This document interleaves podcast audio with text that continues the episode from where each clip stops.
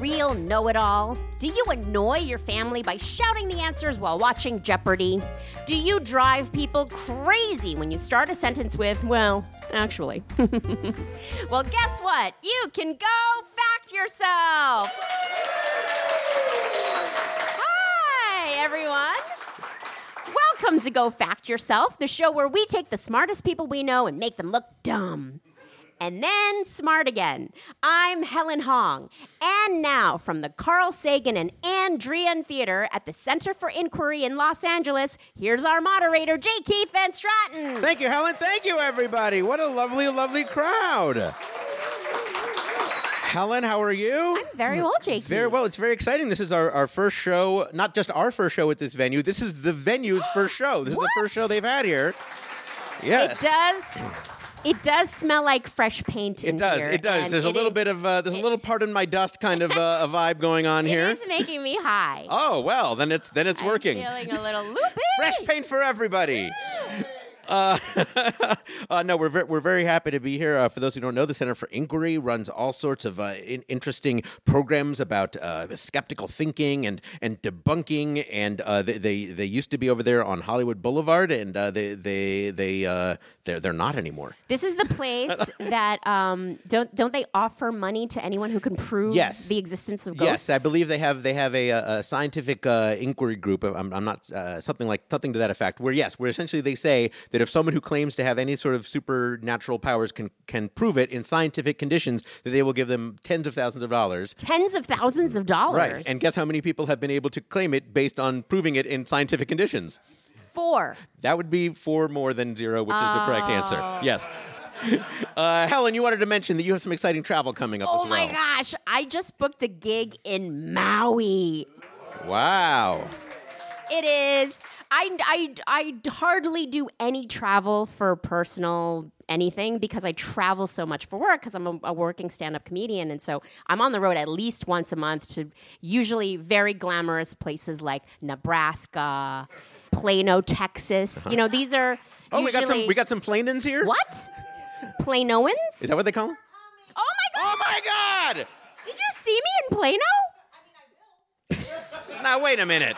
Uh, how does Now that that I work? know that Yeah. you're coming. Yay for going there sometime in the future. Well, I will have been. It's possible by the time this episode drops. I mean, we're in some sort of weird time continuum. That that also I that already be could have loo- happened. I could be looping back. I could be looping back.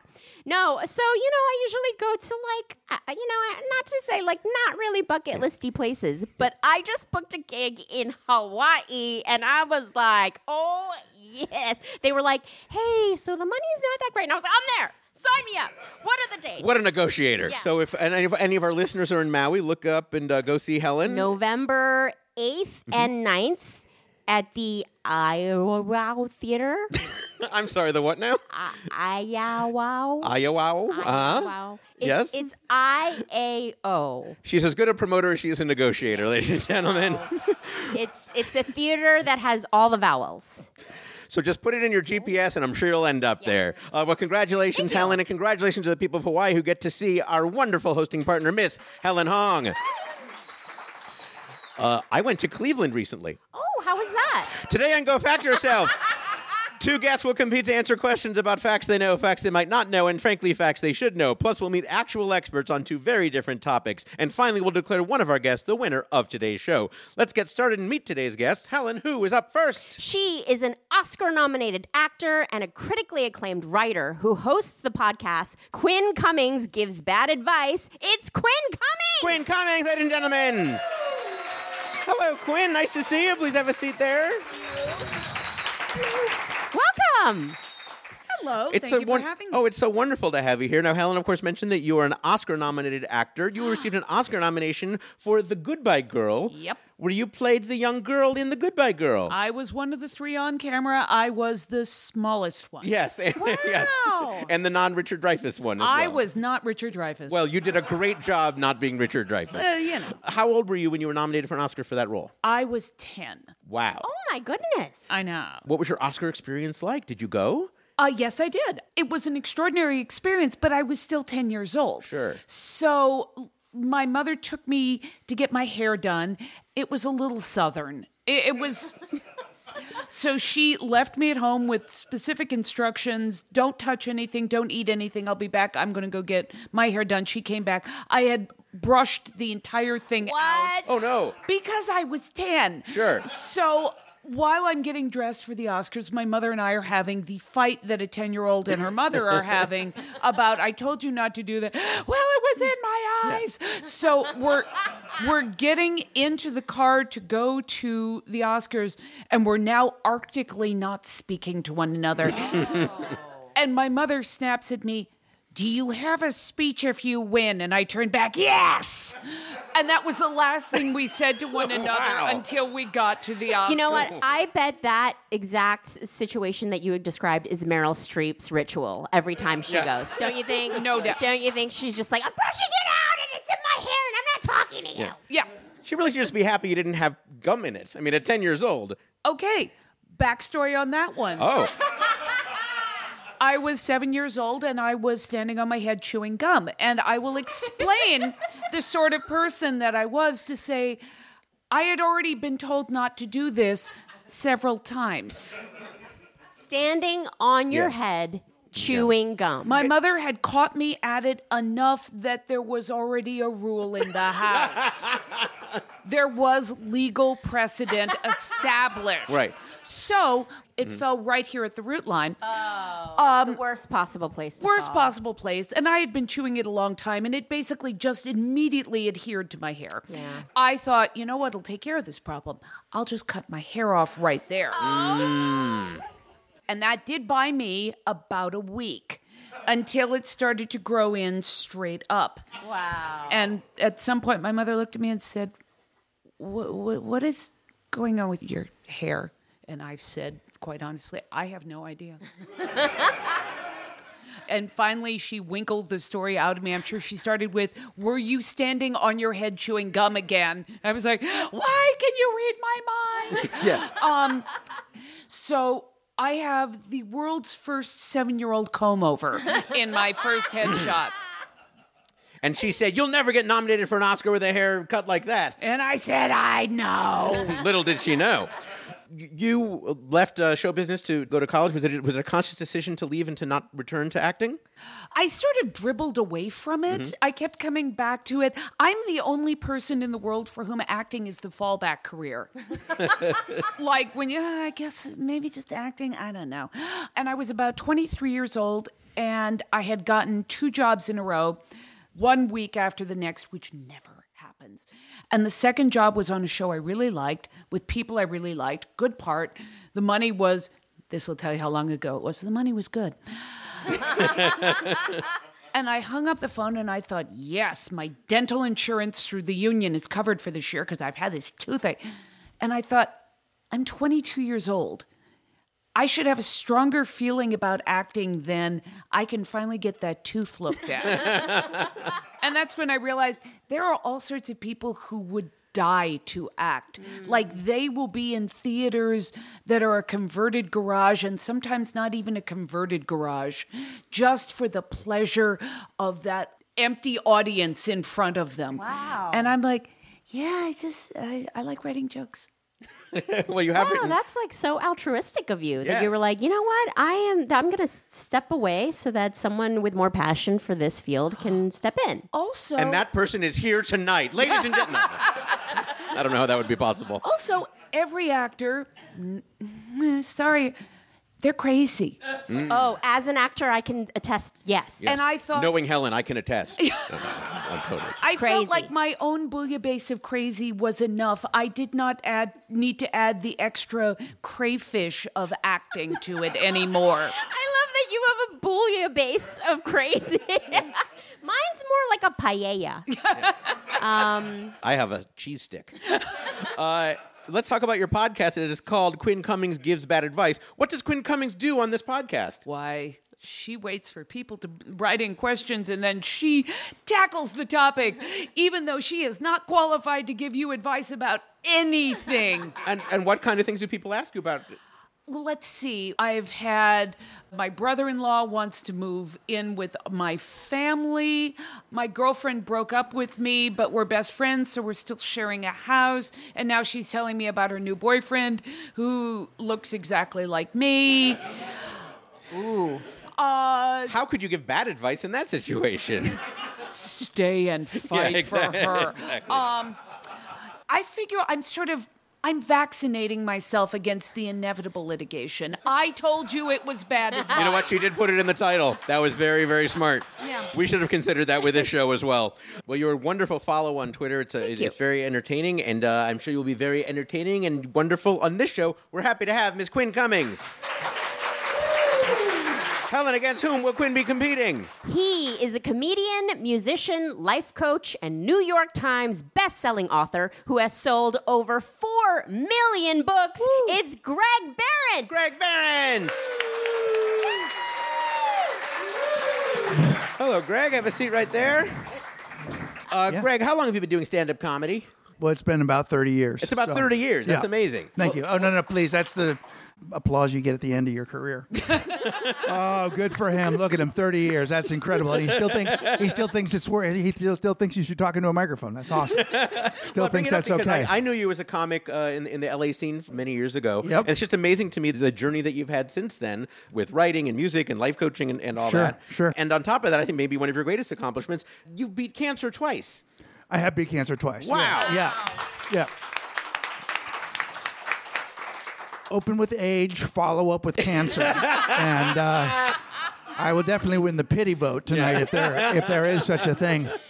Lucky enough to do two tours of cancer, and um, Are you going to go back I for went a third? back a second time. I don't know the third time. Is I think I might just sit this one next one out. Yeah, I think, I think that might I be think I good. might sit it out. But yeah, I've been very lucky to have treatable two uh, different cancers, but treatable. So yeah, Excellent. lucky. What do you take away from, from those experiences? I don't. Uh, Does it change? does it hospital change how you look- hospital hospitals are more f- are, are funner than you think they are. Oh, really? How Yeah, like so? you don't think they're that fun, but then you spend some time there, and they can be kind of a hoot. So, what, They what do you can be kind recommend of for someone who's chemo- stuck chemo- in a hospital and maybe is looking to have a little more fun? Definitely a question I thought Uh, just would be just asking get to know the tonight. nurses and stuff. Oh, just yeah? get yeah, just get to know everybody that works there. Once you're once you're on the ground level, then you're in on the then you're in on the work jokes and. and It's fun, you know. People just eh, people get comfortable with you, and it's fun. Uh, we were talking with Quinn about uh, giving bad advice, and, and she was saying that she was not qualified to give advice. You've said before that you were not really qualified to give advice, yet you've had a very successful career giving, Giving advice. advice, to people. right? Yeah. right. yeah, yeah. Well, I think once you tell people that you ca- that you that you have no business giving it, then you're free to give it. Mm. You know, that's the fun part is to go look. I have no business telling somebody how to live their life or have a relationship. I'm a TV writer. By the way, your relationship is a joke, and, uh, and also, you're just they fooling think you're yourself. being modest. Right, they do. Yeah, they, they they do. But I am pretty. You know, I'm I'm I'm all right at it. You actually are, yeah. Yeah. So, two of your best known books that people would know uh, are, of course, He's Just Not That Into You, Yep. and uh, it's called A Breakup Because It's Broken. Uh, Yeah. So, how did you get good at giving relationship advice? I think I just spend a lot of time with people who are broken.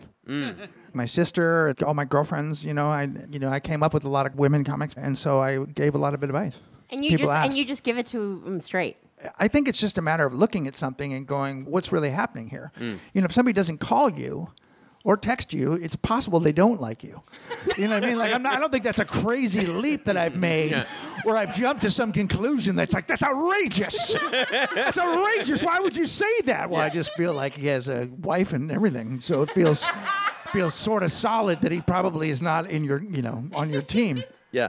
Well, when uh, you mentioned texting, when, when when he's just not into you came out, you know, texting wasn't a thing, dating apps weren't, weren't Right. a thing. Uh, ha- Has that has any of the rules changed uh, since? Well, the that? rules don't change. I mean, the the playing field is different, but the rules are the same. Somebody's either cool or they're not, and they either text you or they don't, and they either give you what you want on in a text or they don't. You know what I mean? So it's a matter. You know, it's, it's it's you have standards no matter where you are, and if you keep your standards, it doesn't matter what you're doing as long as you if you keep them up there, and uh, and you don't suffer fools. I'm writing a new book, and I can't say the title. Well, I can, but you're gonna have to bleep it. Okay, go ahead. But the, the na- title of the no, new book is called "Don't Take Bullshit from F***ers," and it's an overall, it's just a, yeah, Brilliant. yeah, yeah, yeah. Wow. Yeah, yeah. And people seem to be they love that kind of advice from me. Yeah. You also do have, have uh, segued into doing some life coaching. I would imagine there's probably not a better life coach than you. Like, Yeah, it was something that somebody recommended. There's a there's a woman I know. Her name's Natasha Adamo, and she's an international dating and life coach. And she recommended that I do it, and I was like, I don't know about that. And then she said, "Let me send you a client, just see if you like it." And then I talked to this woman on the phone, and I went, "Wow, this is awesome, and I can do it at home. I don't have to go anywhere. and I don't have to dress for it." And uh, there's no photo required, and nobody asks me how old I am. And uh, Your life coaches don't even demand that you Skype with them. Some of them do. Some of them want Oh, to Skype. so you're and like I do it so with you, the- you can wear a shirt but no bottoms. Yeah, that, and that's what I do. Yeah. Uh, I love I love to go naked from the waist down, not let them know that you know. There's no point at which, when you're life coaching, they ask you to stand. there's not a there's not one. It never comes up. Nobody ever says stand up. You stand up if you give me advice. You stand up. I'm not standing up. You stand up. Or I'm not- sorry, our I'm session not is gonna over. Venmo you your money. I think I would be freaked out if my therapist suddenly stood up during Me during too. our during our session. Me too. I think if I was Skyping and, stu- and anybody stood up, I'd be like, Yeah. wait, wait, Whoa, wait. whoa, whoa. What is are you doing? happening Stay right now? seated. Stay seated. Yeah. Well, it's wonderful to, to have you uh, on the show. Wonderful to be with you again. It's Mr. Greg Barron. All right. Uh, we asked each of you to provide us with a few topics outside your field of work in which you feel you have some expertise. Quinn, you said you know a lot about high fashion, the TV show BoJack Horseman, and domestic cats. Hi, I'm a girl. Whereas Greg, you said you know a lot about surf music, Dots Candy, and dog shows. Yep, I panicked. I panicked and I made a list, and I don't know when we did that. Well, we've got a real Was the- cats and was the- dogs wait, uh, was situation. the panic at the dog shows or was the panic at Dot's Candy? At both. I don't know. I don't know who answered that email. I don't have an assistant. Someone is using your email address, maybe. Yeah. Uh, later on, we're going to ask each of you some in depth trivia questions about one of those topics. But first, we're going to get your thoughts on something you might know nothing about. It's time to split some hairs with our What's the Difference round. We'll have one question for each of you, each worth up to two points. Now, if either of you gives an incorrect answer, the other person has a chance to steal. Your topic today wasted. First up in wasted, Quinn. Quinn, they both could get you wasted, but what is the difference between liquor and liqueur? Liquor and liqueur. I just took a bartending class. I should know this. Oh, Okay. definitely. Liquor is the umbrella title for all spirits. Okay. Liqueur is sweeter and it is fruit based. fruit based. That is the amaretto hill I am dying on. All right. Uh, we've got Quinn's answer. We don't know yet if she is correct. Greg, what do you think? uh, the uh, fermentation process. Greg confidently nodding, thinking that is enough Yeah. to say. Seems Yeah, like- you're just going to stick with sounds- that. Sounds like an answer. So one is one. How is one fermented versus the other? yeah, well, they're different. There's a different in the fermentation process. Yes. You know, you should be a life coach. I, You're, just, you're just so definitive. I'm like, yeah, that guy knows what he's stand talking up, Helen.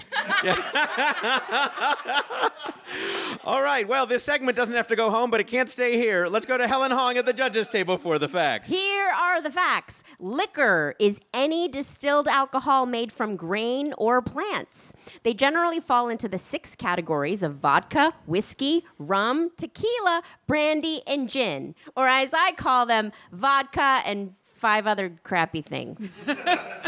They have a high alcohol content and are generally not sweet.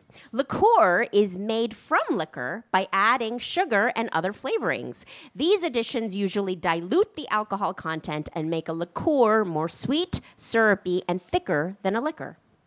Uh, ooh, thicker than a liquor. Thicker than a liquor, Oh, I think we got right. another podcast there. Uh, that's right. Also, traditionally, liqueur is enjoyed after dinner, often with dessert, whereas liquor is enjoyed before dinner, during dinner, after dinner, with breakfast, at the ball game, on an airplane, or in a gutter.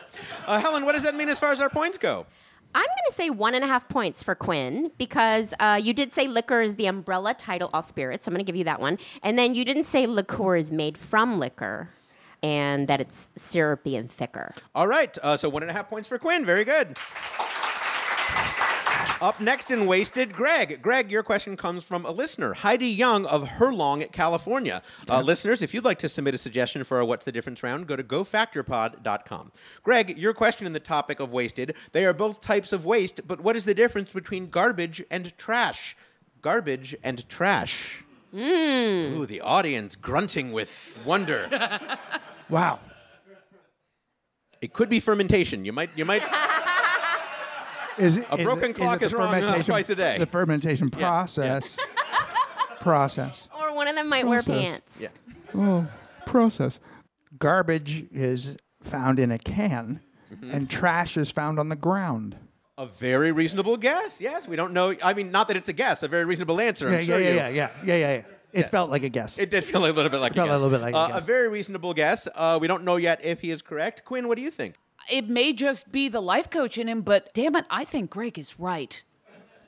I think that trash is free range and yeah. garbage is domesticated. That's right. So, so trash you would get at Whole Foods maybe. It Right. costs a little bit more, but it's cruelty free. Right, it's led a good life. It's okay. Good. Yeah, it's let it go. All right. Well, it is time to take the segment to the curb. Let's go to Helen Hong at the judges' table for the facts. Here are the facts. Garbage is a waste that comes from the kitchen or bathroom and therefore has a high concentration of organic material.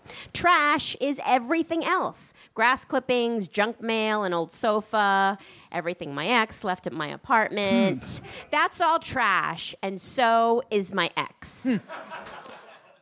Yeah, applause, applause for Helen standing up for herself.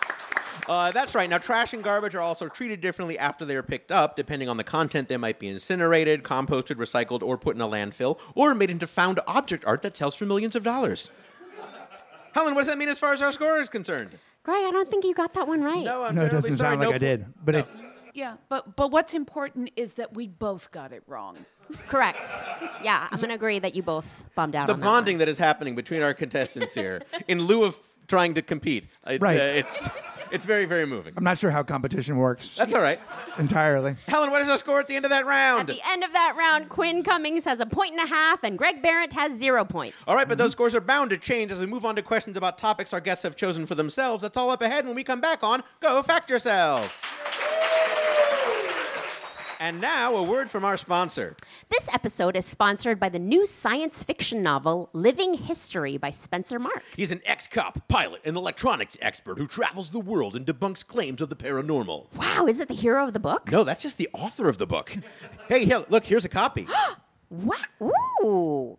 Ooh, the guy on the cover is hot. I'm, What- I'm sorry, what's That's it all about? right. What's the book about? I just. I, know was- you got distracted I was by the having a hot moment. guy. I Yeah, was I'm having a sorry. mo- Look at how hot he is. Yeah. Okay, no. Uh, you what's- can what- judge a book by the cover, apparently. I was like, tasty cake. I'm sorry, what's the book about? I'm so glad you asked. He's a computer genius who discovers photos of the same man taken 80 years apart. And the man has not aged a day. Only one person can get to the bottom of this mystery. Yeah, and the guy on the cover is hot. Yeah, the, the, the back cover is good too. It's got a blurb from Ross Blotcher of the Max Fun podcast, Oh No, Ross and Carrie. Yes, Ross says living history explores the nature of time and invention in a fresh and compelling way that will keep you guessing and thinking deeply. That sounds awesome. Also, the guy on the cover's hot. Did I mention? Okay. Yeah. Where can I get the book? You can get it wherever you get books. But if you want a discount and you want it personally autographed by the author, go to livinghistorynovel.com and enter discount code Helen. I'm a coupon code. yes, you are, Helen. Yay! That's livinghistorynovel.com and enter discount code Helen. Thank you, Living History.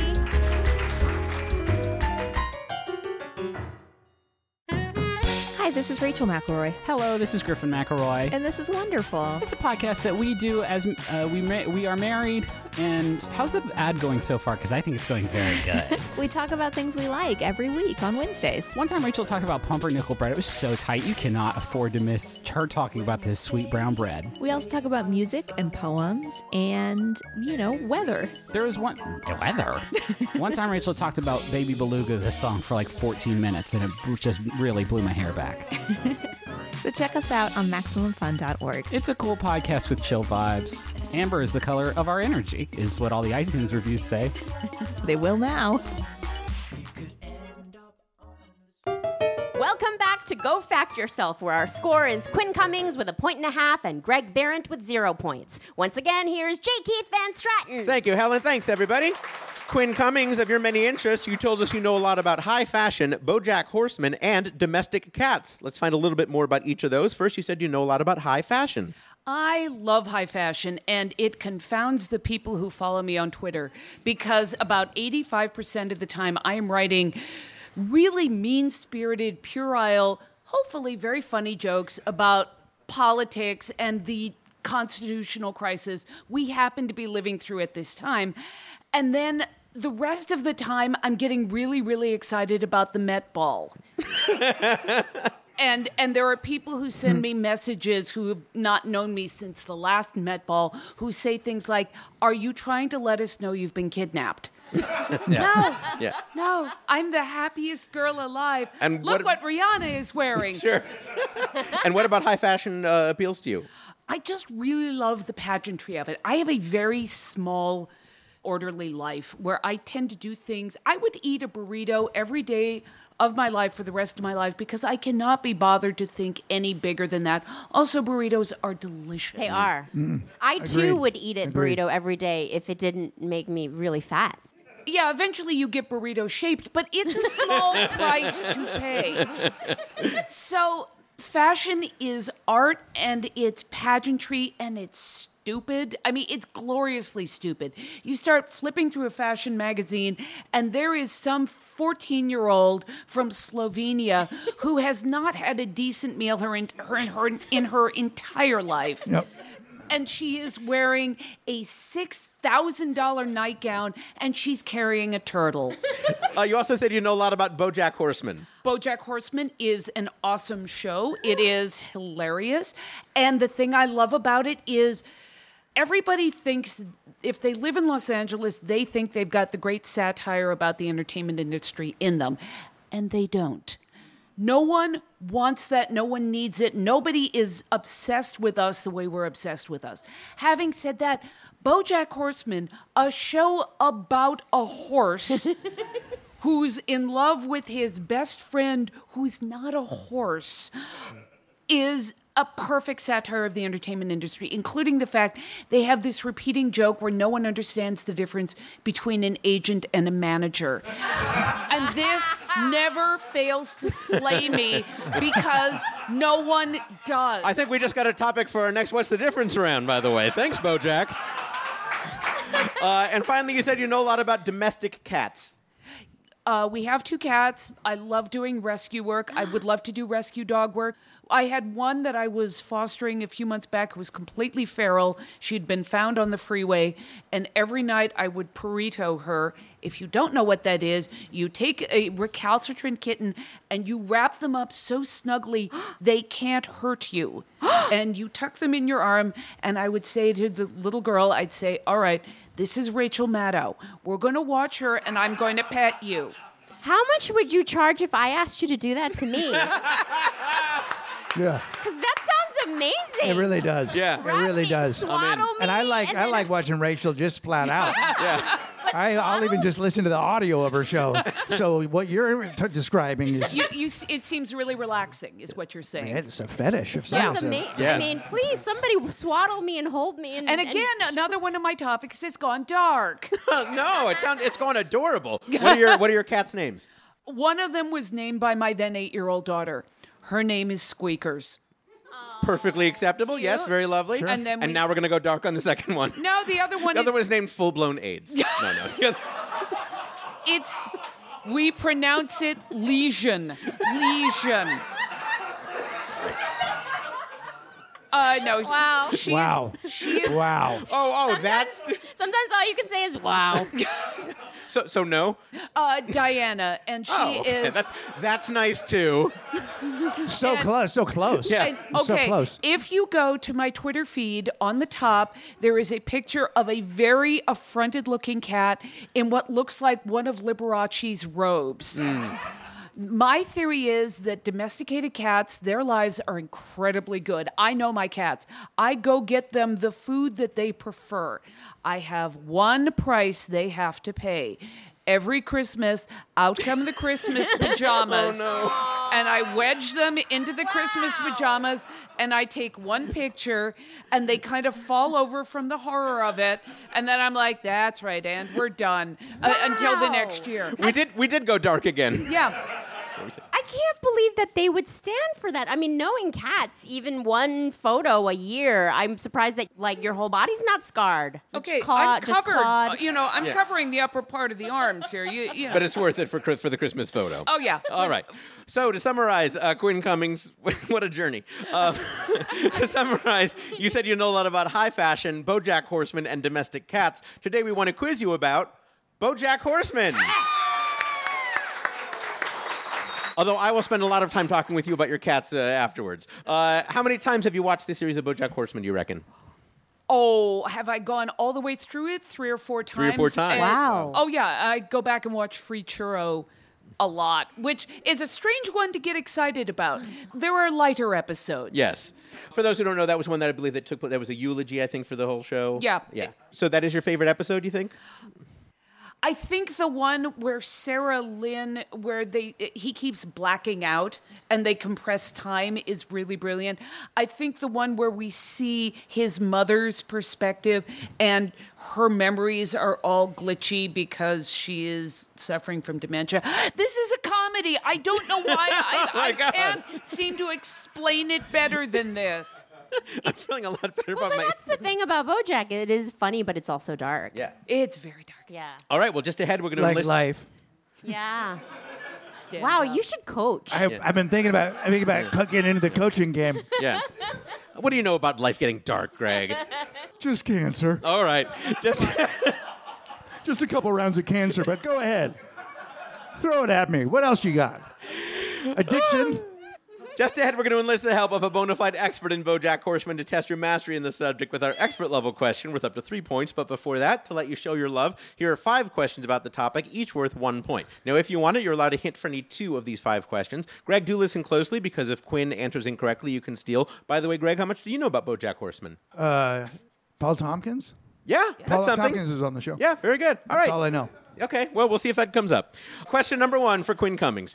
Just days before our recording tonight, Netflix announced that the upcoming sixth season of Bojack Horseman would be its last. But one of the show's executive producers and stars won't have to wait long to be back on Netflix, as he stars in the Breaking Bad movie El Camino, which will drop on Netflix by the time our listeners are hearing this. Who is he? That would be Aaron Paul. Helen? That is correct. That is correct. Aaron Paul, the voice of Todd Chavez. You, uh, that is one point for Aaron. Here's question number two. The character of Bojack starred in a biopic of a famous sports figure. Who? Secretariat. Helen? That is That is correct. correct. Quinn Cummings, two for two. Uh, fun fact there was a real movie called Secretariat in 2010 starring Diane Lane and John Malkovich, neither of whom played the horse. Question number three. The main title music song is credited to Patrick Carney, a drummer for a band that has had five Billboard number one hits. What is the name of this band? You do have a hint available if you'd like to use the hint. Hint me, please. Helen, how about that first hint? A piano has 36 of these. Oh, White Keys? Helen, is it White Keys? It is not white. no, keys. Greg with a chance to steal. Black Keys. Helen, is that correct? That is correct. That is correct. Black Keys. That's a point. Uh, fun fact: that song features Patrick's uncle Ralph Kearney on the track. All right, let's see if we can bounce back with question number four. Many of the characters in the show have horse heads on human bodies. One slightly disturbing exception is a character who debuted in season 5 named Henry Fondle, who has a vacuum cleaner body, a speak and spell chest, and a blender for a head. Though Fondle later became a CEO, for what purpose was he originally built? He was a sex robot. Helen? That is That is correct. Uh, we did not need the hint, but I know Helen was very eager to deliver it if you had needed it. Helen, what would that hint have been? Oh, baby. Yes, right there. Right there. Oh, yeah. Oh, yeah. Right there. Keep going. Yes, right there. Right there. Helen thinks I'm going to stop her, but I'm not. Yes, baby. All right. I think we need to reboot Helen. Helen Hong, ladies and gentlemen, the best in the business. I'm available for voiceover work, Yes. se- sex robot voicing. Uh, all right, very good. Let's see how you do in question number five. This is a little tricky. Quinn, many luminaries of show business have contributed their voices to Bojack Horseman, but only two who have played themselves use a sir in their names. Who are these two distinguished artists? Sir Patrick Stewart and Sir Ian McKellen. Helen, is that correct? That is not No, I'm correct. terribly sorry. Greg with a chance to steal. Sir Paul McCartney. And? And Sir Richard Branson? Helen? That is not correct. No, I'm terribly sorry. Sir Paul McCartney was correct. The other, Sir Mix-a-Lot. Oh, wait. Now, wait a minute. Oh, now, wait a minute. That's right. Now, wait a minute. That is hardly the I think the same hint thing. might have helped. Uh, Helen, what would that hint have been? They are both musicians. One has been knighted by the Queen of England, while the other one likes big butts. Although we don't know for sure that Sir Paul McCartney does not like big butts. Right. That is certainly That's- not his They thing. might Fair both enough. like big butts. Uh, yes, I'm sorry, no point there, but you still did quite well in that round. And now here's your expert level question that requires multiple answers. It is time for your cluster fact. Way nice. to Sounded show up, good CFI. here. Yeah. We'll be bringing on an expert to assess your response. Quinn, the character of Hollyhock has had quite a journey. First, she thought she was Bojack's daughter, then later found out she's his half sister. And she was originally named Girl Horse, but after being adopted by eight gay men in a polyamorous relationship, she ended up having eight hyphenated last names. For up to three points, what are three of those eight names? No. No, I, I, I'm pretty sure I did read that correctly. Or alternately, what are three names? I feel like the last one is Fonzarelli. Okay, Fonzarelli is one of your answers. And the, and the first two are the same name, and it's like Galassi or Galassi, but that's yeah, same same. And there's a Scottish name. There's Mick Mick McDonald. It's not, but I'm gonna just So it's uh, Fonzarelli, McDonald, and, and one more, Galassi. and Galassi.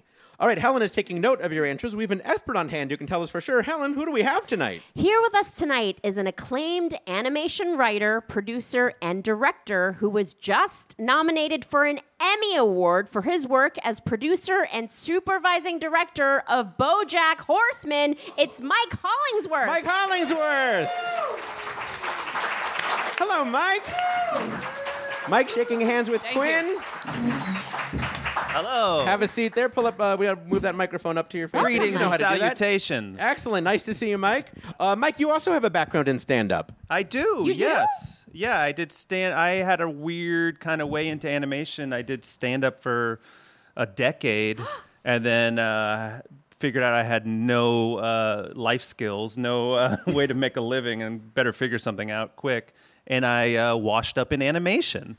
Wow. So you. So uh, I read this correctly. You did not go to college for animation. You did not study it formally. I did not, and I have no student loans. Whoa. You're like a unicorn. That's great. So how did you get into animation after stand-up? I was making cartoons, comic strips for like the LA Weekly and other alternative press papers and periodicals, and also doing stand up comedy. And I was like, I better figure out how to maybe I'll marry these and I can make some kind of living out of it. And the very first short I made made it into the HBO Aspen Comedy Festival, the Annecy Festival in France. It's was the biggest animation festival. And I was like, I think this is fate telling me to give up on my stand-up comedy dreams. So that would be your life coaching Yes. philosophy. Give up. Give up on your dreams. Excellent. Wait, you just drew you just self-taught draw drawer? Yeah, animation is the greatest thing. You don't have to go to school for it. All you have to do is watch old Disney cartoons. I remember uh, like one of my first jobs was this cartoon for Comedy Central, and they assigned me this scene where I had to animate a jet boat like racing through a bay and the water chopping on either side of the boat, and I was like. I'm supposed to just be doing lip sync. And I don't know how to animate a water flying off the side of a boat, and I just basically went on YouTube and just started pulling up clips of Fantasia. And like I had the, they gave me the assignment at like 9 a.m. in the morning, and I just kept doing version and version and version of it till I felt that it was up to par. And I was there till like 3 a.m. and I finally turned it in. And then nobody said anything about it, which means it was approved. Which in Hollywood is really the greatest praise you can get. They didn't say like uh, I noticed uh, that file said version 72 on it. Wow. and had an animated mouse wearing suspenders on Yeah. it. Yeah. How did you get connected with BoJack Horseman? They were looking for people who had a background in stand-up comedy and com well really just people who had a background in comedy because you know it's a comedy at the root of it but yeah it started out as kind of a show that was kind of just insular just commenting on its own world But then it's kind of evolved with society. Like South Park also kind of deals with what's happening in society, but then it kind of resets still at the end of every episode. But Bojack is taking on the battle scars of what's happening today with Me Too era and everything that's going on in Hollywood and everything that's going on in society. And it keeps carrying those scars along with it. And Bojack keeps getting heavier and heavier with uh, what's like all this stuff weighing him down. I don't know exactly what a director does on an animated show and how is it different from a director on a live action show. Yeah, it's very interesting. We basically place all the actors. I'm the supervising director, so I'm the director of directors. I have this amazing Oh, team snap. of directors. Storyboarders just basically they figure out what the backgrounds are going to be. They figure out where all the characters are going to be standing. They figure out all the acting and everything. You kind of have to do everything, top to but bottom. the director, but the actors don't have to be standing in a specific place because you just need their voice. the right? characters, like where the animated characters, like how they're going to Ah. There's be not laid really out. someone with a horse head. uh, Helen mentioned in your intro that you were nominated for an Emmy recently. For what episode of BoJack Horseman were you nominated? for free churro. Hey, it's Quinn's favorite episode. Yes. Uh, Mike, what was your Emmy experience like? Did you fight with your mom in the limo? Oh, I, uh, I, uh, yeah, I, I, uh, how nice of you to think that uh, animators get driven to the Emmys in limos. Em- Sorry, did, uh, the did you anim- fight with your Uber driver? animation? Yeah. Up at the top of show business Yeah. is film. Sure. Below that, television, Uh-huh. podcasts, somewhere in there. Oh, that's very and then kind. there is down all the way down at the bottom is dog training, animation, and then porn. Uh-huh. So yeah, we don't. Uh, I, But you we don't did get go- a lot of there- limos. There, was an awards ceremony that you attended. yes, they sent a donkey. I wrote it. Yeah, there was an award ceremony. It was fantastic. We lost to a show. Uh, you probably haven't heard of it, The Simpsons. They're uh, underdog, um, owned by Fox, Halliburton, Disney, which is also a few of Hollyhock's last names. oh, oh, we'll get to that. We'll get to that. Uh, Netflix did announce uh, recently, as we mentioned, that uh, the the show is, is ending after this season. Was that a surprise to y'all? Uh, we've known for a while. Oh, really? Okay. Yes, I um, uh, canceled my uh, uh, down payment on my yacht. Okay, wise, wise, and, And by uh, yacht, I mean a really big donkey, a water, a floating donkey, a floating donkey. Yes. Yeah, Some people call it a manatee. Uh, we call them floating donkeys. Excellent. All right, Mike. Well, let's get to the reason that we brought you here as far as our game is concerned. You heard the question that we asked of Queen Cummings. We wanted to know what were three of the eight hyphenated last names of Hollyhock. Uh, Helen, what was the first answer that Quinn gave us? Quinn said Fonzarelli. And Mike Hollingsworth? Ponzarelli is correct. That is correct. A point for Quinn. Helen, what was the next name that Quinn gave us? Quinn said McDonald. And Mike? That's the name of a fast food restaurant. In other words, Incorrect. no, I'm terribly sorry, Quinn. And then finally, Helen, what was the last answer that Quinn gave us? Quinn said Galassi. And? That's never been a last name in the history of mankind or storytelling. Oh, sorry, no point the there. First two It's a names? brand new word. You made up a brand w- new word. Yeah. though. Oh, I do that all the time. Give me green, give me green tea, and I start speaking in tongues. What is her first two last names that are the same? Well, you said McDonald. Her final name is McQuack. That was her father, who was a duck and only said Yes. quack. Hmm. yes, And the others? and, and I should point out, you're having to look at your phone to give the answer. When Yes. I when I told you when I told you this was going to be the question we were going to ask, you I believe said, "I don't think I know those eight. Yes, uh, we've had a lot of characters. Okay, very good. So, what are the eight last names of Hollyhock? Hollyhock, Mannheim, Mannheim, Guerrero, Robinson, Zilberschlag, Song, Fonzarelli, McQuack. Wow. there you go. There's thank you. a lot of lot of um, ethnic diversity Yes. and also a duck. yes. Yes, that's what you can expect from There this. was a bear in there too. Ooh, who was the bear? Gil- Gilberschlag. audience. Who's the one bear? Of, who was the bear? I think he was maybe one of the Mannheims. yeah, one of them. Uh, Mike, it's uh, wonderful to have you here. If people want to know more about you or your work, where can they go? Uh, on on Instagram, you can find me at stuffedanimals.com. That's with one extra F. It's stuffed with one extra F. Lots of cartoons and BoJack news and stuff.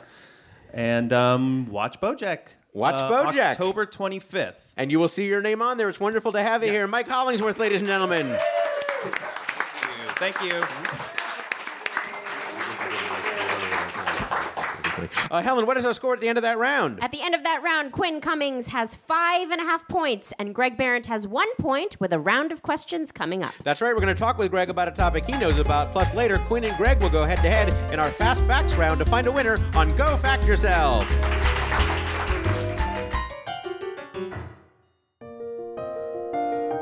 Hi, I'm the JV Club podcast, Janet Varney, and I used to suffer from indecision. I couldn't choose between Star Wars and Star Trek, whether to call or text, or the best way to cook my eggs. But now, thanks to my weekly dose of We Got This on Maximum Fun, my decisions are made for me. Thanks, Mark and Hal! Warning, we got this may cause shouting, phone throwing, the illusion that the hosts can hear you, laughter on public transit, and death. We got this with Mark and Hal. We know what's best.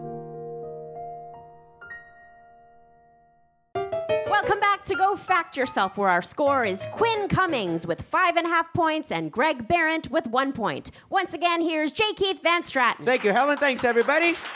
Greg Barrett, of your many interests, you told us you know a lot about surf music, dog shows, and Dots Candy. Let's find out a little bit more about each of those. 1st Mm-hmm. you said you know a lot about surf music. I do know a lot about surf music. I play in a surf band called the Reigning Monarchs. If you don't know what surf music is, uh, welcome to a to a large club. uh, s- uh, surf music is uh, instrumental uh, music that started uh, in the early '60s. Maybe Pulp Fiction is what people know it from uh, the most. Dick Dale. I call it the witness protection program of music. Uh, you don't actually have to hide a human. You just put him in a surf band, and he disappears almost, almost immediately to his own family. He'll disappear to his own family. So, what about it appeals to you then? Uh, I just love big twangy guitars. You know, it's a little bit of mixture of spaghetti western, uh, Link Ray, old you know uh, stuff. So it, it just I, I, I barely have the words. All right. Well, you also said you know a lot about dog shows. Tell us about that. That was a mistake. I uh, this is a true story. My family runs a dog show. Uh, What? What? My family runs the Golden Gate Kennel Club dog show in What? San Francisco, which is the Bay. oh Area- my God, which is I'm the- so going. it used to be around the same status as, as Westminster. It was, it was it's a big big show. It used to be thirty thousand people would come out to the Cow Palace and, and, and come to it, and it's it's fallen on hard times. And uh, so it's not quite as popular as it used to be. But Wait, where uh, is it at? It's a it's at the Cow Palace, which is a big arena up in Burlingame. So right outside Oh. of San Francisco. Yeah. and were you involved in putting on these dog Yeah, my, shows? my, my parents put on the, the show proper, and I, I build the benches during the week, and then uh, and then I do the announcing. You know, uh, something along the lines of uh, they used to help mountaineers in in in, in Tibet. Uh, this is Tibetan Terrier number seven. Greg Barron, ladies and gentlemen. I bought it. Yeah. The things you learn was- about your guests on this show. I, was I had no idea. transported. I was like, am I at the dog show? Yeah, yeah, it really And- does. and do you feel like still that. keep up? And it's and it's just about the and it's and I do that for and it's hours and hours of that, hours and hours. And do you still keep up with the circuit? I mean, I go every year. I'm still there. Oh, that's I mean, terrific. I, I mean, I do it every year, and, and as many times as I've seen dogs, I still can't identify them uh, uh, by sight. All right. And finally, you said you know a lot about Dots Candy. I just like them. I just uh, I think they're they're satisfying. They do what you know when you imagine a candy and then you have it. Like a lot of times, it's disappointing. like you think, oh, I really love Swedish fish, and then you have like three of them, and you go, they're okay, they're okay. Yeah. but I'm not getting filled up. I'm not feeling. It's not scratching the itch. Um, but with a dot, you go, man, that's exactly what those taste like, and they're the same experience every time. And they're not even good particularly, but there's something there's something about them that is so awesome that you you finish the box, and there's always only two licorice in the whole box for some reason. They playing possum with the licorice. All right, Greg, to summarize, you said you know a lot about surf music, dog shows, and Dots Candy. Today, we're going to quiz you about surf music, Oh. All right. which I guess means no dots for the audience. I would have brought That's them. no, a shame. no, no, no. But, but we have surfboards for all of you. Uh, are you uh, were or are you a surfer yourself? I have tried. I have tried so hard, and it just doesn't want me. the ocean rejects I, you? I just, have- I've cut the top of my head open doing it. Like Oh, I gosh. just, yeah, then there's no, I have no business on a surfboard. And uh, who are At some of all. your favorite uh, surf music artists? Oh my God. Well, I love, of course, uh, I love uh, Dick Dale. I love the Centurions. I love the Champs. I love the Mermen. The Reigning Monarchs is my own band, and I'm fond of us. Wait, I, and you mentioned there's no singing? There's zero singing. That's what's it's great about it. If And you're, that's if like you're the in de- a band, if you're in a band and you don't have to have a singer, you really can enjoy the experience of being in a band. Uh, it's amazing. People would like to try and put the Beach Boys in surf music, but surf music proper as an American folk art Hmm. is instrumental Ah. guitar stuff. Interesting. Yeah, yeah. All right. Well, so if there's a Jan and Dean question coming up. We're in trouble. all right. Well, my research did not find that, that there was that qualification, so uh, these questions will be about all sorts of surfy type music. That's what I had a feeling. I had okay. a feeling. Yeah, all right. Well, uh, just ahead, we're going to enlist the help of a bona fide expert in the topic with our three part question. But before that, to give you a chance to show off, here are five trivia questions about the topic, each worth one point. If you want it, you're allowed a total of two hints for these five questions. Quinn, do listen closely because you can steal if Greg gets any of them wrong. Quinn, by the way, how much do you know about surf music? Surfing? Yep. That's half of it. All right, Greg, here's question number one. What legendary, what we would consider surf music group, started by three brothers, their cousin, and their friend, had their first Billboard number one hit in 1964 and their most recent in 1988? Would that be the Beach Boys? Helen? That is That is correct. correct, the Beach Boys. You may not consider them surf music, but you still got it correct. Yeah, yeah, Uh, yeah. I mean, they sing about surfing, They do sing about surfing, but they sing about it, they do play music. and they, and they forgot the rules. Their Oh. father was so insistent that they sing. Yes. Well, uh, their first number one hit was I Get Around. Their last one in 1988 was Kokomo. By the way, we did an entire quiz about the Beach Boys on episode number 37 of Go Fact Yourself with Margaret Cho if you want to check that out. All right, question number two. The Ventures turned surf music into many top 40 hits, but they are probably best remembered today for their instrumental theme song to what classic TV show? Hawaii Five O. Helen? That is correct. That is correct. Hawaii Five O. Greg, you're two for two. Here's question number three. What duo starred in a series of movie musicals glorifying the surf and beach culture and featuring performances by The Exciters, The Pyramids, The Hondells, and amazingly, Little Stevie Wonder? Annette Funicello and uh, Avalon. Helen? That is That correct. is correct. Ned Funicello and Wow. Frankie Avalon. Frankie Avalon. Uh, years later, of course, one of them sang Beauty School Dropout in the movie Grease. The other became a spokesperson for Skippy Peanut Butter. Yeah. I forget which was which. I love that you just you just gave that answer like super low key, like oh duh. I mean, for, for a question that hasn't involved any surf music at all. I, I, The uh, Ventures. have you guys- have you guys the Beach yeah, the noticed- Boys. Ventures. The Ventures. Yeah, the okay. Ventures. Have you Yeah, guys yeah, yeah. noticed that Greg Barrett is really good at shade? Uh, question number four, Greg. You Yeah. are three for three. Now, this is an audio question. Please listen to this clip, which we hope you approve of. Play it.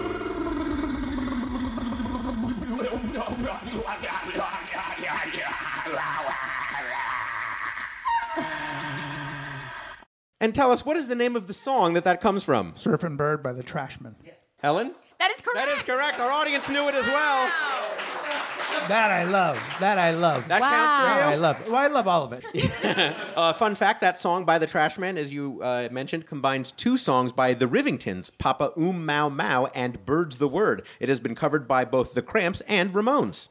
Greg, you are four for four. Here's question number five. I have a Papa umau mau. Papa, I believe I'm saying that right. Oom Mau Mau. Papa Oom Mau Mau. Yeah. Not to be confused with Manemanema.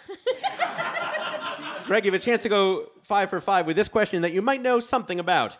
Some surf music becomes even more famous decades after coming out. In 1962, King of the Surf guitar Dick Dale recorded an iconic song that was heavily sampled in a 2006 hit by the Black Eyed Peas. Name Dick Dale's song and the Black Eyed Peas song that sampled it. It's Miser Lou. Mm-hmm. And You do have a hint available if you'd like a hint. uh, yeah, I might take the hint. Helen, how about that hint? The title of the Black Eyed Peas song is Something You Could Do to a Shoe, released by Reebok in 1989. Oh yeah, pump it, up. pump it. So, uh, Greg, your answers together are Uh, Miser Lou, and pump it. Helen. That is correct. That is correct. Greg Barrett is five for five. And you didn't think you were going to get any questions. I didn't correct think I was going tonight. to get any questions. But well, got- if you had done dog shows, I would have been in so much trouble. I would have been so much. I have no idea. A leash? Is that a leash? Well, obviously, Greg, you've done very well in that round, but now here's your expert level question that requires multiple answers. It is time for your cluster fact. Nice. We'll be bringing on an expert to assess your response. The answer is worth up to three points. Okay. Greg, the Beach Boys had a. col- They're like if you're in a, if you're a guy in a surf band, Yeah. every time you hear the Beach Boys, you go like this. and yet they do exist. So let's please No, no, no. They do, and they're Okay. great. I'm just letting. I'm just. Okay, they are great. Yeah. Okay, great. We agree on that. Yeah. Yeah. Greg, yeah. the Beach Boys had a colossal hit in 1965 with Barbara Ann, but the lead vocals on the recording were secretly provided by someone who was not a Beach Boy, someone who had his own tremendous success as part of a duo. For up to three points, who was this uncredited non Beach Boy? What very famous duo was he a part of? And what was that duo's biggest Billboard number one hit? Oh man, this is suddenly not my area. a surf music duo? Or surf E music? Duo? Yes, thank you. Thank you, Helen. Surf would they, would they, music. would they have gotten one of the Jan and Deans? Uh, Jan from Jan and Dean, I guess is my guess. Okay, so you can say Jan and then the, the duo Jan and Dean. From Jan and Dean. And what was the what was that duo's biggest number one hit? Uh, uh, Perhaps it had to do with the activity that we're discussing. and about I can think of the Beach Boys songs. Uh, surf. Yeah, I don't. I don't. I don't surf. Surf City. Surf City. All right. So again, your answers are uh, Jan, uh, Jan and Dean, and Surf City. All Surf right. City. Helen is taking note of those answers. We have an expert on hand who can tell us for sure. Helen, who do we have tonight? Here with us tonight is a Grammy winning artist who had five top 10 hits as part of the legendary surf music duo Jan and Dean. It's Dean Torrance. Dean Torrance, ladies and gentlemen. Come on out here, Mr. Torrance. I believe I just watched Greg's eyes bug out of his head. Wow. Wow, wow, wow. Welcome. I have no idea what you guys have been talking about. Well, that might be And for I the drove all the way here for like two and a half hours. And I kind of go, what? No, no, this is this is real. Now, do you consider the No. music that you made surf music? Well, of course. Okay, I just wanted to make sure. I mean, at least we described it. I don't know how a guitar can describe surf. All right. It's up to you. It's all subjective. It's All subjective. You make a really good point. Thank you, Make a really Greg. good point. Greg suddenly humble for some reason. Yeah. Humili- I think. I I think. Yeah. Uh, of course, just a few of the many hits that Jan and Dean have had are Surf City, Little Old Lady from Pasadena, Dead Man's Curve, Baby Talk, Drag City. Wow. Uh, not a bad lineup right there. And yet, Dean, Dean, the Grammy you won was not for making music. I got nominated for graphic design. Yes. And won. And you won. Uh, well, you- Isn't that silly? that is well, it, but it, you know you can excel in many different areas of the music industry. You've done pretty well. You've done uh, covers for Diana Ross, Linda Ronstadt, and I was amazed about this. You did uh, Steve Martin's first three records. You did the graphic design of. What? Yep. You are a man of many talents. Absolutely. Well, well, let's go back to Wow. uh, to your career in uh, in surfing music. You actually were a, a surfer for a long time. You surfed. No. no. you know, I could paddle a board and could stand up, but I didn't really like the cold water. really? yeah. So that kind of does it for me. Now in Hawaii, if I went to Hawaii, yeah, I you know, I could get out there and do it. Maui is a nice place, a Yeah. very nice place too. So then, how did No. you get into making music about the surf lifestyle? It's the only thing we knew anything about. Yeah. all of our fr- you know all the other artists of that particular time this was kind of the teen idol when we started you had your frankie avalons and fabians and all those guys all in suits and little ties you know and all that italian stuff and singing about chicks we really didn't know that much about chicks we wanted to know more but that's why you become lead singers you see Ah. That's why they're there. Fair. That's also fair. I didn't. I didn't. Also, I, There you I didn't go. talk about the huge lack of women coming to surf to, see, to see surf guitar. Nobody. Nobody goes. How did you and Jan meet and decide to make music together? just by accident in high school. So we we would sing doo wop uh, after football practice in the shower rooms because they had really great echo and uh, that old tile, and we thought we sounded pretty good. Till we got a tape recorder and we went, "Oh, Well, you must have done something we- right we because you got worked a on it. recording Yeah. contract out of it. it it took a while. How did you guys get discovered? Jen had an IQ of about one 85, 190, pre med at UCLA, all during the time we were making records. And he was the one that figured out to go to a recording studio and make a disc demo, they used to call 'em. yeah. And that you could take that around. And if, if you looked in the phone book and found the name of, of record companies, You would So just Oh, that's cold how we call. did You it. would just Yeah. visit him and say, "Listen to this." yeah. What? First person I heard said, "Oh man, I'll make you bigger than the Everly Brothers." What? Wait, you just nobody sh- could be bigger than you just showed up at some office that you found in the yellow pages? well, more or less. It was kind of like that.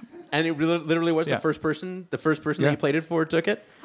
wow. What'd you do with all the other demos? I kept them and sold them on eBay. Man after my own heart. Absolutely. So uh, let's get to the reason that we brought you here as far as our game is concerned. You heard the questions that we asked of Greg. First, we wanted to know who was the uncredited non Beach Boy who sang on Barbara Ann. Helen, what did Greg say? Greg said Jan. And uh, Dean, is that correct? Jan didn't sing on it. Who did? Just me. This guy, Dean Torrance, did. So, how did you end up singing on Barbara Ann? Well, the fact that the our record company told us that we weren't supposed to sing on any more Beach Boy records Because you were on a competing Yeah. label, right? yet, I immediately took that as you got to sing more. they, they actually threatened to hold up our royalties and What? stuff Wow. if we participated. Actually, Brian was working on Pet Sounds. Anybody know? Does anybody know one of the greatest albums of all time? Yes. So Brian's working on this masterpiece, and of course, the record company wants Little Deuce Coupe, and they don't know why he's taking so long creating these songs that will be around for hundreds of years. He finally got to a point where he just really needed to give them something. So we kind of talked about, well, you know, Brian, you, you always wanted to make that recording uh, of like a party and it's spontaneous. It could be very easily done because you rec- you could record it live at one of- you know pick one of your houses and we'll all show up.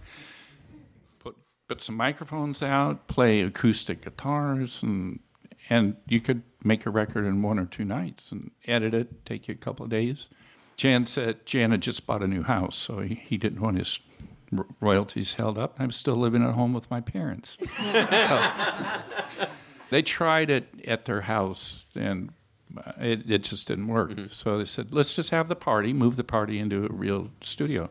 So they were in Studio B, we were in A. We needed to do some edits. And so I was boring to me. I said, oh, I'm going to go down and see what the guys are doing. Jan said, do not sing. Don't worry, I will not sing. I opened up the door, walked in. They said, "What do you want to sing?" I said, "Ah, I got ten minutes. Uh, whatever we can, let's just pick. If we can pick out something really easy, not that complicated. that we I, don't I believe have I to read an rehearse." interview where you said, where you said, uh, "What's the stupidest, easiest song that you Yeah, have?" more or less. Yeah. yeah. Okay. I thought I'd gotten away with it. recording comes out, the version on the LP, and they do the longer version on the LP, and where it starts all over again at the end a couple of couple of times, and at the very end it was Carl Wilson. As I'm walking out the door, he said, "Hey, thanks, Dean."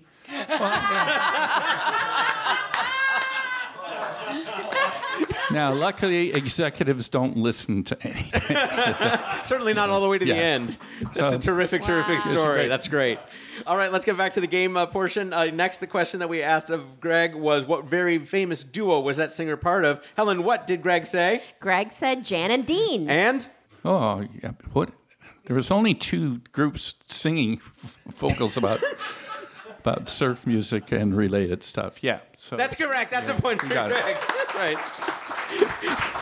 I, th- I think you're getting a little shade on your victory point there. and uh, finally, wanted to know what was that duo's biggest Billboard number one hit? Helen, what did Greg eventually say? Greg said Surf City. And Dean? Oh, uh, yes. I, Yes, it was Surf City. Another That's point right. for Greg. So let's talk about Surf City. Uh, surf City was the first surfing song of any kind to hit number one. That was you guys. That's amazing. That is that is absolutely wonderful. And it was a, a Brian Wilson song but it was a song that creatively he'd given up on. He just didn't like it, Mm.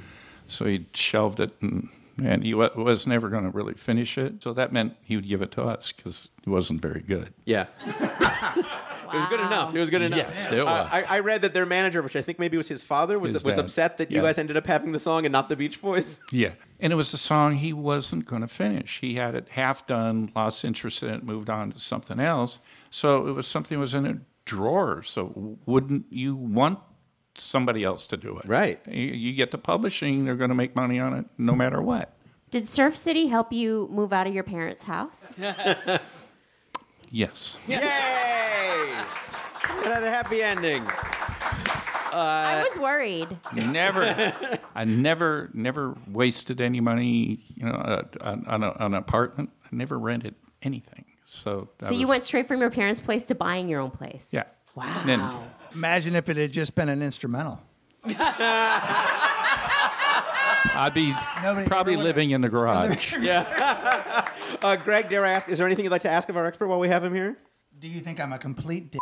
Dean, it's been absolutely wonderful Thank to have you here. If people want to find out more about you and your music, where can they go? I have no idea. He's still got that rebel spirit. We love it. Thanks for being with us. What an honor, Mr. Dean Torrance. Helen, how about a score recap as we head into the final round? At the end of that round, Quinn Cummings has five and a half points and Greg Barrent has eight points. Oh, very interesting game. But now it is time for our final round we call Fast Facts. I'll read 10 statements and each contestant will answer with true or false. I'll start with Quinn and alternate between each guest. Each correct answer is worth one point. This will determine the winner. Again, the answer to each statement is true or false. Here we begin. Quinn, salmonella is a bacteria that can make people sick. True. Correct. Greg, the infection people get from salmonella bacteria is called salmonellosis. False. Incorrect. No, it really is. Quinn, in the U.S., more people get salmonella infections than get chlamydia. True. Incorrect. No, that's not how we do in the U.S. Oh, snap. I'm sorry, it's true or false. Uh, Greg. Oh, okay. Greg. Aw, clap. Boom. Boom. Comedy. And that's why you're going to Hawaii, baby. Yes, baby. Wow. That was Why nice. even go on? But uh, we've got to. That was beautiful, Helen. Uh, Greg, the CDC advises that to avoid salmonella infection, you should always wash your hands after petting a snake. False. Incorrect. No, why would you leave your hands dirty? Why would they have an opinion about snake petting? Quinn, Why just that specific one thing? Also turtles. Oh, uh, which I hear a very, a very popular fashion accessory. Oh, Yes. yes. Quinn, salmonella is named after a person. True. Correct. Greg, that person's name was Ella. false. Correct. There you go. Quinn, that person's name was Salmon. False. Incorrect. No, it really was. Greg, But can you pet one? not not anymore. Uh, Greg, that person's name was Dr. Salmon. True. Correct. Yeah. Quinn, there is a person named Dr. Salmon who is a professor at University of Redlands. True. Correct. Yes, Dr. Catherine Salmon. Greg, Dr. Catherine Salmon wrote a book about erotic fiction and female sexuality. That's true. Correct. Yes, you did. And finally, Quinn, the book ends with a woman getting salmonellosis and chlamydia. False. We're not counting that. That's just for fun. Let's give a nice hand to both of our guests, Greg Barron and Quinn Cummings, as Helen tabulates the final score. Helen, are you ready to announce the winner on today's episode? I am at the end of the game. Quinn Cummings has eight and a half points, and Greg Barrett has 11 points. Congratulations, Greg Barron. You are the facting champion on Go Fact Yourself. We're all winners. Greg, what will you do with your championship? Apologize to Dean. Good call. Uh, all right, Quinn Cummings, where can people find you and your work? They can find me on Twitter at Quincy, Q U I N N C Y. You can find me on my podcast, Quinn Cummings Gives Bad Advice. And if you're so inclined, my books sell places where there are books. Quinn Cummings, thanks so much for being here. Mr. Greg Barron, where can people find you and your work? Uh, it's Gregor's on Instagram. You can go to my website, gregorybarrett.com, and my books are also available where people sell books. They have that in common. We and it's have that Mr. in Mr. Greg Barron. Thanks so much for joining us. Wonderful to have you here. Ladies and gentlemen, you are lucky, lucky people, as evidenced by your co host being Ms. Helen Hong. What do you have going on, Helen? You can follow me on the socials at funny Helen Hong, but also you can find my performance calendar at helenhong.com. HelenHong.com is the website of Ms. Helen Hong.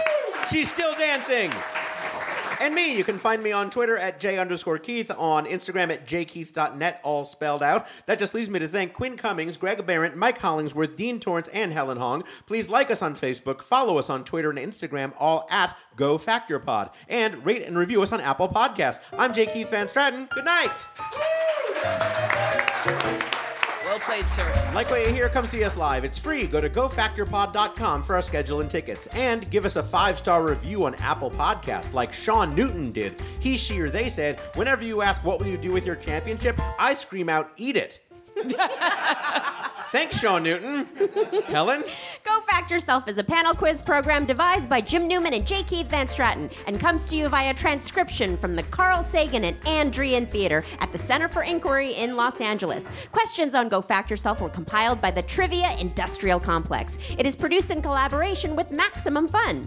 Go Fact Yourself's theme song and incidental music were written and performed by Jonathan Green. Maximum Fun senior producer is Laura Swisher. The show is edited by Julian Burrell. Dave McKeever is our live sound engineer. Special thanks to Gary Griffin, Adam Conover, Sean Growley, Troy DeVold, Mike Avellanos, Carol Davis, Adam Nediff, Haley Mason, David Ramsey, Mark Johnson, Michael the Priz Prizgotsky at Priz Sound Company, Jim Underdown, Alice Pine, John Dardis, and everyone here at the Center for Inquiry, Eric Tran and Christine Vallada. I've been Helen Hong! Let's go surfing now! Oops, wrong, wrong man. Hey, it's Jay Keith again. Here's a little bit of what you're going to hear on the next episode of Go Fact Yourself. He is a comedian, voice actor, and writer who created and hosts the true TV show Adam Ruins Everything and the, and the podcast Factually with Adam Conover. It's Adam Conover! My dad's a marine biologist. My mom's a botanist. My sister is a nuclear physicist, or at least that's what I used to say. And then she said, uh, well, she told me once, she was like, you know, you've been saying that for years on stage. Actually, I'm a particle physicist. so You got you You're- got well actually yeah. by your sister. Yeah, you're, you're, you're, I'm actually too stupid to know what branch of physics she does.